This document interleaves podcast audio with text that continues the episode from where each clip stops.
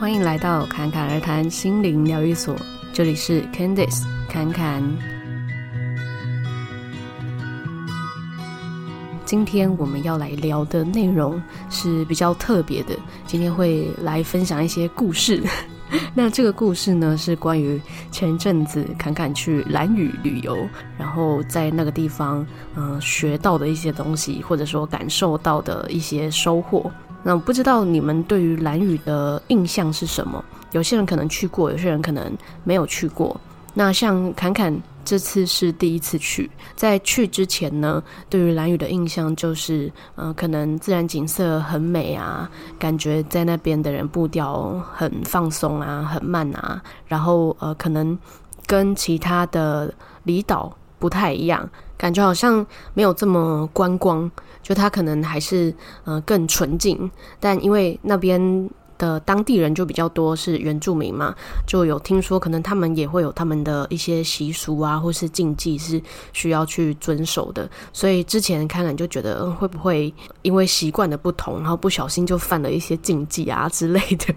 所以就一直都没有去。那这一次是刚好有朋友邀约，刚好时间上也可以，就一起去了。那在去了之后，就发现。诶，那里实际上跟呃在去之前对那里的一些印象，可能有一些是类似的，但有一些可能是不太一样的。那为什么会想要跟你们分享呢？因为我想注重身心灵的人，可能有很多部分多少也都会开始去留意我们跟自然环境之间的关联。又或者说，我们身为是一个人类的时候，我们要如何好好的跟呃这一片自然万物共存？无论它是有形的还是无形的自然万物，都是如此。那关于这个呢，侃侃就是有在蓝雨有很好的收获。那包含了是呃他们。是如何看待自然环境的？如何守护自然环境这件事情？还有呃，就是他们的生活模式，他们的步调是如何的？我们看到了些什么？那也许有些部分是我们都可以学习的。那后面呢，也会分享啊、就是比较神秘的部分啦。是比较敏感的人去蓝屿，应该都会有一点感觉，就是那里白天跟晚上的磁场真的不太一样诶。可是不是说是那种不好的磁场哦，而是那种神秘感，很有灵性的那种感觉，特别的明显。那我们呢，也在第一天去蓝屿的时候，就在晚上出了一些小插曲，就是呢，我们这台摩托车居然摔车了，但是很神奇哦，就是这一摔，居然突然有一种嗯。好像某个天线跟蓝雨连上了的感觉。那至于这一整段的故事呢，我们就后面再来分享。那首先要先让你们知道是，呃，因为我们是十月出去嘛，那蓝雨的旺季大概是四到九月。那十月的时候可能剩下一点观光客啦，但通常可能十月中之后就几乎没有什么人，所以我们去的时候很多的店家都关了，就他就直接写说食材卖完了，所以明年见。所以我们网络上找到的一些呃想要去吃的一些店家什么的，可能都已经关门了。所以如果你有想要去的话，你可以去注意一下你想要去的季节。但是呢，因为我们是十月初去嘛，那已经过掉他们的飞鱼季了。那他们的一些禁忌，可能在飞鱼季的时候又会更严谨。比方说，女生不能碰到他们的平板舟，还有一些传统海域可能也不能去等等的。但十月的时候，我们就有体验到平板舟，就可能那个季节过了，所以它就是一个活动。但我不知道在飞机的时候有没有啦，就你们可能要自己去做功课。就每一个他们的季节可能需要去注意的东西不太一样。那我前面有说，就是在去之前对于蓝屿的印象就是那里就很像是一片净土，然后 环境都很干净啊，很漂亮啊，这样子。对，它当然景色还是很美，然后呃，相较来说它的海域也是很干净的，但是。其实也很明显看到有一些地方是有呃垃圾在岸边啊等等的，就有部分的环境其实很明显的是有在被破坏。但是他们对于土地的认同度很高，是很认真在维护的，因为那里就像是他们的家。就整个蓝屿，他们是有六个部落嘛，那他们 甚至都会写“守护部落，人人有责”，就是整个小岛都是他们的家的这种感觉，不是说哦，这个房子里面才是我的家，整个土地都是我们的家园，我们都要去守护它，所以跟自然环境的密度关系密度是很高的。那再来就是因为呃，兰屿它当然还是以土地面积来说比。台湾整个本岛来说还要更小嘛，所以我们呃制造很多的垃圾啊、一次性的用品啊等等的，那整个自然环境的反扑就会很快有感嘛。而且因为他们的那些垃圾的处理，可能也要运回本岛来处理啊。那这个它也是一种资源的消耗嘛，但是环保这件事情对于他们来说不是一种倡议，也不是一种时尚，因为我想可能现在环保可能变成是一种好像是流行，所以有些人的环保方式变成是呃出了一个新的环保杯、环保袋他就买，可是他都没有再重复使用，那这个其实嗯、是变成另外一种过度消费，但也不是一种真正的环保。但是在蓝宇就会看到，呃，环保是一个很淳朴的一种生活方式。简单来说，就是把所有的东西尽可能的可以多次使用，所以就会看到很多的店家，他们的菜单可能都只是用厚纸板 写上去的，然后呢，已经有一点破烂了，但是上面的字还看得清楚，他们就会一直持续的使用。然后他们的外带有很多店家都是要你有自带。便当盒才可以外带，就是他们没有提供一次性的餐盒啊，或是呃免洗筷啊那些。但不是所有的店家都这样啦，但是比例真的还蛮高的。像是我去到他们东青部落那边，有一间很好吃的 飞鱼炒饭，然后在最后一天要回程的时候，原本想说要外带一个走，结果他就要便当盒，只能说有趣的人帮我去吃一下。那再来就是他们连 Seven 都有循环杯可以租借，虽然说你要直接点什么 City 咖啡，然后呃，他也会给你一般的杯子，但是如果你愿意的话，那边是有循环杯可以租借使用的。然后他们的民宿啊，大部分也是不提供一次性的盥洗用品，所以这样几天下来就会发现说，我们的垃圾真的会少很多耶。而且也就会发现，环保它就是一个真的是很淳朴的一件事情，它一点也不花俏，也不用发明什么太多的东西。而且因为像呃飞鱼季来说好了，对于他们来说就是很重要的一个食物的一个来源之一。然后它是一种就像是大地的恩典，就是每一年就是这个时候嗯、才会有渔获，然后到了几月之后我们就不再捕鱼了，这样，所以他们就很知道刚刚好这件事情。但他在呃要打捞飞鱼之前，他们也是会有一个祈祷祈福的一个阶段嘛。但是祈祷就是祈祷，他们就很懂得不过度、不着急这件事，所以他们的生活步调也真的就是慢慢来。就是你去吃餐厅的时候，就我们遇到的刚好就是这样啦，就是他们就是会慢慢来，然后一道一道来。那可能我们如果在台北的话，可能就会一直想说，我们要有一套 SOP。假设呃都是冻饭好了，好，那我就把所有的肉都一起炒，然后什么什么跟什么一起弄，然后再一次全出，那它就会变成一个 SOP。但是在那边我们看不到这个东西，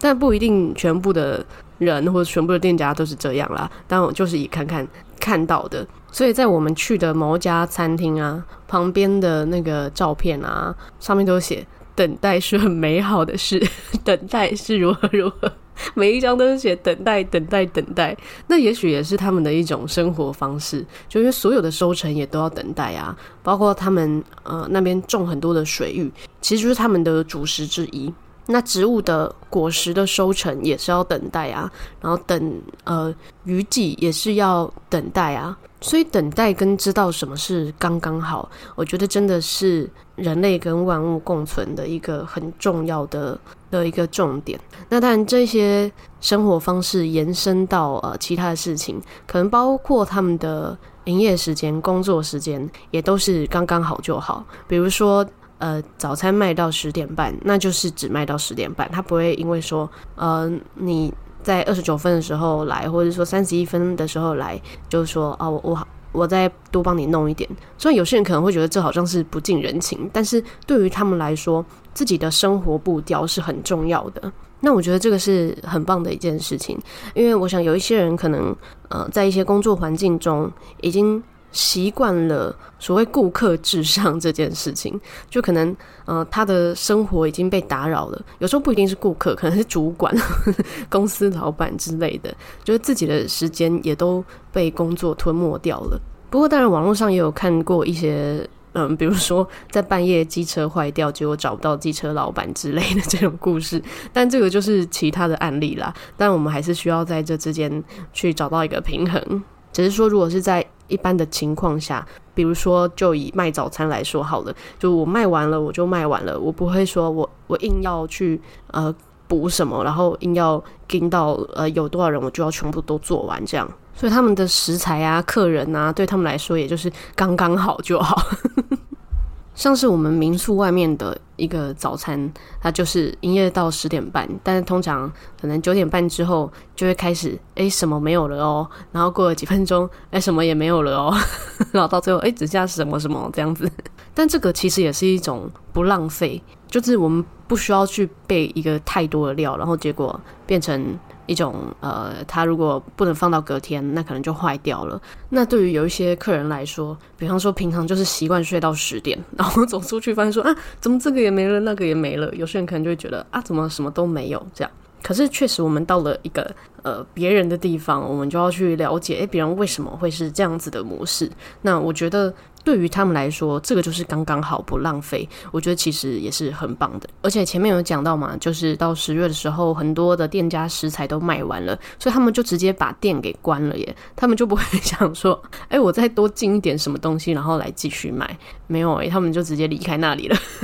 但也有可能是因为再过几个月，可能那边就真的没有什么观光客，然后在地人可能也都是自己煮饭吃这样子，所以他们淡季的时候就会出去玩。就是跟我们相反啦，就是他们旺季的时候，就是我们过去玩嘛；那淡季的时候，就是他们呃来本岛玩这样，所以就很像是工作半年，然后休息半年。那我想，这个对于一些人来说，也是一种呃不一样的生活方式。那兰屿很珍贵的其中一个，也就是他们很好的保存他们的传统。然后对于嗯他们的老祖宗是非常的尊敬的，然后对于土地也是很尊敬，就是一种共存的智慧。那其实就是因为他们学习如何生活、如何生存，都是他们的老一辈直接做给他们看的，而不是说哦都是。呃，像是在课本里面学的，或者说都是一些理论，而是他们实际的夏天，然后就知道说要如何种菜，而不是说在那个课本里面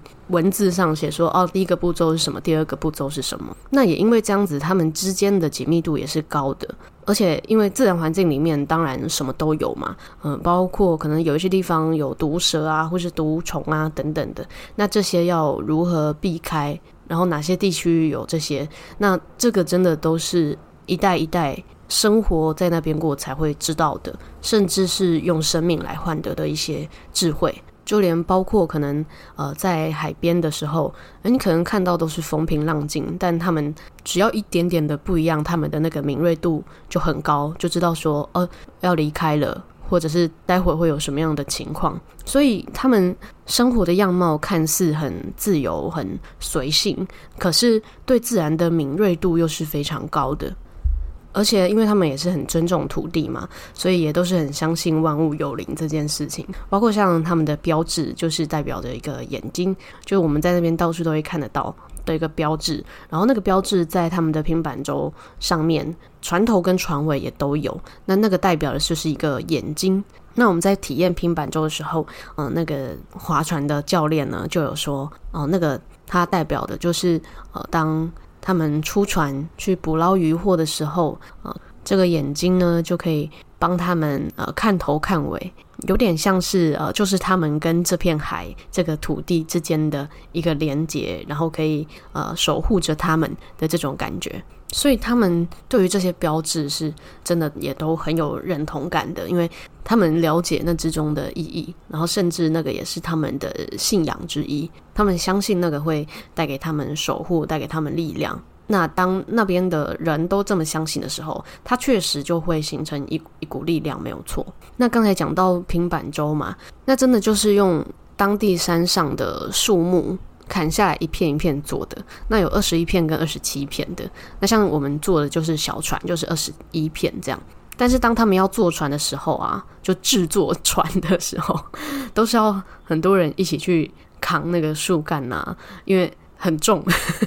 因为那都是不知道几十几百年的树，那砍下来当然是很重啊。而且像平板舟旁边左右两边不是都有一个弧形吗？那那个就是。树的板根就是下面板根的那个弧形，直接成型的，所以这真的是很，真是一种智慧耶，就把它直接做成那样子的形状。然后一艘船也都是要很多人一起合作的，所以它那那个船上呢也有人的图样。那带我们划平板舟的教练就说，嗯，人就是代表说我们要有人一起才能合力造出这艘船，所以光是一艘船，它就是。一个巨大老树木跟人们一起合作做出来的船，所以他们也都会非常的珍惜。而且一棵树木要长到这么大，也是需要时间的，所以他们做出来，他们也都会呃很好的去呃善待它。那当然可能也会中间会有破损啊等等的，那他们就会去修补，而不是说哎有一点坏掉，那我就这个就不要了。他们知道那个是就是很珍惜的，所以他们。造船的频率也不是说很高，可能一个人一生只会做一两艘船而已，因为那个就像是他们的生活伙伴，而不是说呃一个呃没有生命的物品，然后就只是一个工具而已。那这个真的也是呃我们可以去学习的，就我们好好的去善待我们所有的生活的物品们。那关于类似的话题，之前好像有跟你们聊过，吼就是如何让物品带给我们的开心快乐是延续的。那这个概念是有一点像啦，就我们把它当成一种生活伙伴。但是我在蓝屿看到更多的是，他们甚至是一种尊敬的感觉，就对于呃这些打捞鱼获的船是非常的尊敬的。所以相对的，我们去到，我们也是要保持着一个尊敬的心，才不会不小心犯了一些禁忌哦。那现在就要来说关于对于他们这一片土地的感受。前面有讲，就是那边就会发现说，诶，它就是另外一个磁场的感觉，尤其是到了晚上，特别的宁静，然后也就有一种嗯神秘甚至是庄严的感觉。就是有一种，就整个土地都很有灵性，很像是就是他们醒了过来，然后盯着你 的感觉。所以接下来就要来说说，在第一天晚上，我们参与了一个夜游的活动，他们叫夜观呐、夜观的活动。那我们是到呃一个森林里面，然后去找角鸮。那当然是有导览带着我们去嘛，那我们是一大群人，但是我们呃就走了老半天，然后嗯、没有找到。但是在里面，因为就全黑的嘛，大家就是很小心翼翼这样子。那出来之后呢，我们就是要去另外一个点了。那因为兰屿它整圈呃的道路有一些地方是比较不平的，而且因为它就是有山嘛，所以有一些地方可能还会有一些落石啊、沙地啊之类的。所以在晚上骑车的时候，是真的要非常的小心，要骑得很慢，然后要很注意这样子。然后呢，侃侃跟他的另一半就是骑在倒数第二台车，那最后面就是有其中一个导游压最后嘛，就就在骑了不久的时候呢，侃侃另一半就突然问说：“你觉得刚才那里面有没有魑魅魍魎？”然后他问这一句的时候，我就突然有一种不妙了的感觉，然后我就沉默了一下，就跟他说：“你不能这样说。” 然后下一秒呢，我们就摔车了。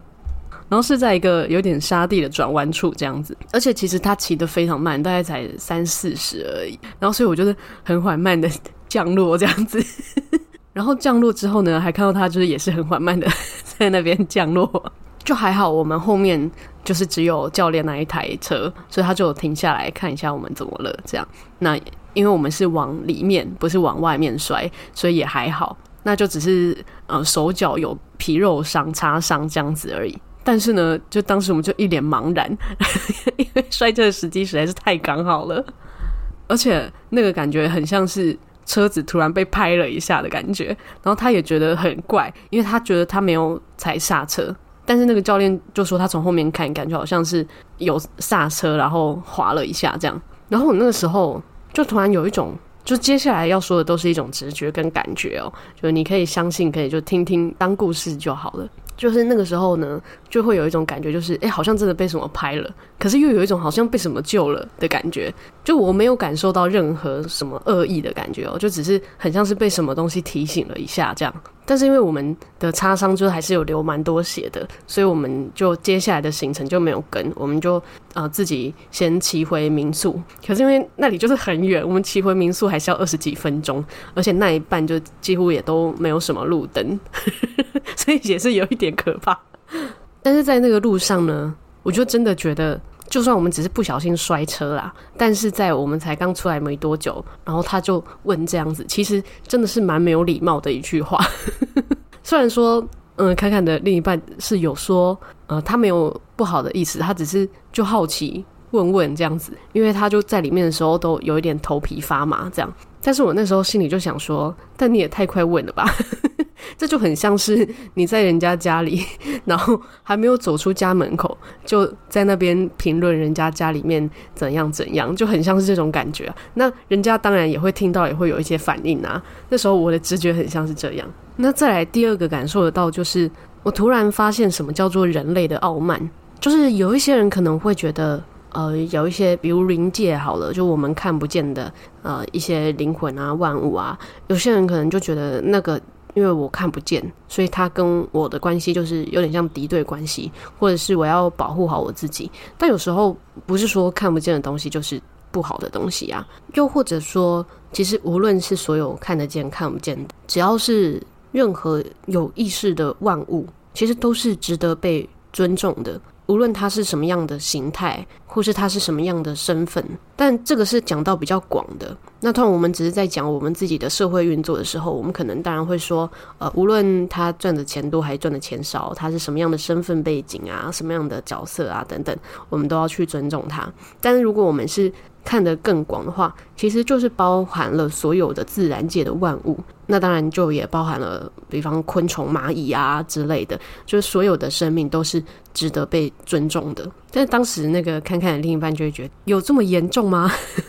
就他他就觉得自己其实没有什么恶意，没有什么贬义的意思啊。但是“魑魅魍魉”这个词，就可能也许每个人解读不一样啦。但是。相对于它其实是有一点贬义的感觉，就有点像是诶妖魔鬼怪这样。那对于一些生命来说，当然你可能就会觉得不喜欢这个词。所以对于侃侃来说，这一摔也很像是，就真的是一个提醒。尤其是尊重跟平等这件事，那这两件事情真的是在于面对文化差异的时候非常重要的。那什么时候会有文化差异？就是像我们到了不同的地区，或是遇到不同的族群的时候，非常需要的。那所谓不同族群，包括像。假设像我我们原本的生活习惯跟在蓝宇的生活习惯不同的时候，它就会有一个差异。这个时候尊重跟平等就很重要。那甚至如果要扩大到哦，我们跟 不同世界的各种灵之类的，那尊重跟平等也很重要。那又或者甚至是假设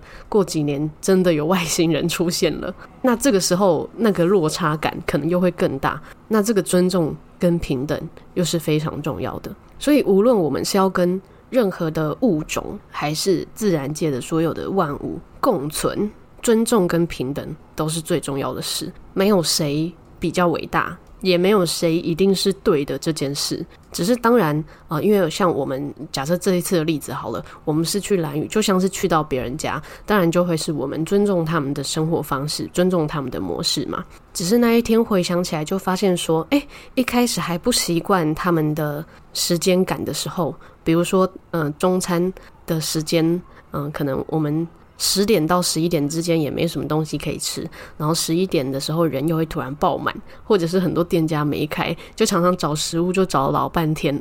又饿又累的时候，就会觉得啊，怎么都没有东西可以吃，就心底居然就有一点小小的抱怨的感觉。那这些抱怨累积起来，其实就是一种自我，而且也是代表一种觉得这个世界的情境就应该要符合我的想象才对呀的这一种。心理状态就会产生抱怨。那谈论到这个部分，其实已经跟来语没有关系了啦，就是纯粹是在讲说，当我们面对差异的时候，什么样的心境跟态度是重要的。因为就连可能在同一个公司里面，你可能都会感受到你跟旁边的同事可能在生活上或者观念上有很多的不同，那可能就会产生一些抱怨啊、怨怼啊。那也许之后的剧情发展就会诶出现一些小插曲。那这个就是一个可见的脉络嘛，所以回归到呃，我们平常生活的时候，是不是对于所有的万物有不自觉的，也许是因为可能以前的习惯习性而没有留意到的，就觉得诶，别人应该要如何如何啊之类的，然后产生了一些抱怨啊、不平等啊之类的，我们都要提醒自己回归于，就像之前说的平等心。因为我们所有遇到的，让自己觉得诶不一样的，甚至它是一种造成一种冲突感的差异，它也就是一种讯号而已。那回过头来讲，摔车这件事情，其实对于侃侃的另一半来说，就是非常的困惑，因为他就觉得我们都摔车了，这还叫没有恶意吗？那也有可能就是，哎、我们只是不小心打滑而已啊，轮胎比较细嘛，可能纹路没有那么深啊，刚好遇到沙地啊，打滑啊之类的。要这样讲，当然也是可以啦。但是我就说，可是我们都只有皮肉伤啊，而且我们的这些皮肉伤就也不需要缝，就是伤口清一清，然后擦个药就好了。只是说隔天，因为我们是第一天晚上就摔车了，那隔天，呃。坎坎是伤到呃膝盖跟手臂还有手掌啦，所以脚踝都还可以碰到水，就膝盖以下都还可以。但是呃，他的另一半就是脚踝那边有一个伤口，所以他就是完全不能碰水。就他就只能在岸边看这样子，但是呢，也因此在接下来两天，他骑车就非常的小心，因为原本他骑车可能会蛮快的，但是在那边因为有莫名其妙摔过一次嘛，然后那边的路真的有些地方是就很多裂缝啊，或者有点不平啊，凹凸不平这样子，真的要蛮小心的。所以要说这是一个提醒，也是啊，而且我们就只是。擦伤可能一两个礼拜就好了，也真的是一种幸运了耶。那讲到这，顺便讲一下他们那边的医疗啦，就只有卫生所而已，他们没有医院，他们只有卫生所可以处理这些伤口的问题。那因 因为很多人是外伤去啦，因为可能摔车的人好像也蛮多的，但很神奇哦。我们就有问那边的护理师说：“诶，那当地人会不会自己摔车？”他们就说：“当地人真的不太会，除非他们晚上喝酒，就就有可能会自摔。但白天他们总是有办法闪过那一些可能会跌倒的地方。但这个就是也跟熟悉度也有关系啦。那如果真的是太严重的伤，在那边卫生所没有办法处理的话，可能就真的要回本岛才能去处理了。所以最后总结一下，兰屿这个地方，在我第一次去过，给我的感觉是什么呢？其实就真的很像是去别人家做客。原本是想说，哎，那边就是一片美丽的景色，就可以去那边放松身心啊，这样子。但是就发现，如果是第一次去的话，其实没有办法完全的放松，因为路都还不熟悉嘛，甚至是要很小心的，就是可能无论是地面上不熟悉，还是在海域都还不熟悉，那都要很小心。而且除了在安全上的小心之外，我们也是要。很小心的呵护这片土地，不要不小心去破坏到它。比如说，呃，擦很多的防晒乳下水啊，这个对于珊瑚礁的自然环境也是会影响。那这个可能很多人都知道啦，也不是只有蓝屿是这样，在其他的岛屿也都是这样子。只是蓝屿确实它又更多了一份宁静，然后跟大地共存的这个感觉，所以。那个会是一个越熟悉你反而才会越喜欢他的一个地方，就像前面说的，一开始可能像是去别人家做客，那久了久了，可能就会变成，诶，你也是这个家的一份子，那这个时候。当然就会是一种很舒服、很放松的一个感觉。那我就回想到之前，呃，有一次在台东的时候遇到一个民宿老板，那时候我才刚从绿岛回来。那他知道我是去绿岛之后，他就马上说：“你下次可以去蓝屿，我比较喜欢蓝屿。”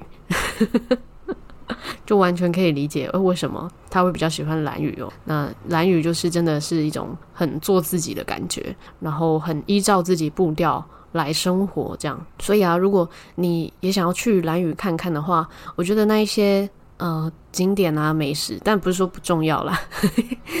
也是很重要，但是不需要规划太多，因为反正骑一圈就是一个多小时嘛，反而是要。去看看在那边的人是如何生活的，然后跟他们一起体验在那边的生活，就会有很多的收获。好了，那这一集就是这样啦。今天是带给你们一些比较不一样的内容。那不知道你们有没有去过兰屿呢？或者是有没有去过一些其他也让你觉得很特别的地方？也可以跟我分享。那你可以在 Apple Podcast 留下评论。也可以在 Instagram 或是 Facebook 跟我互动。节目的 Instagram 账号是 ccrt 点七七七，FB 是 Candice 潜意识旅程。那网址都在资讯栏里面。最后一样，祝你有一个幸运又美好的一天。谢谢你的收听，我们下集再见。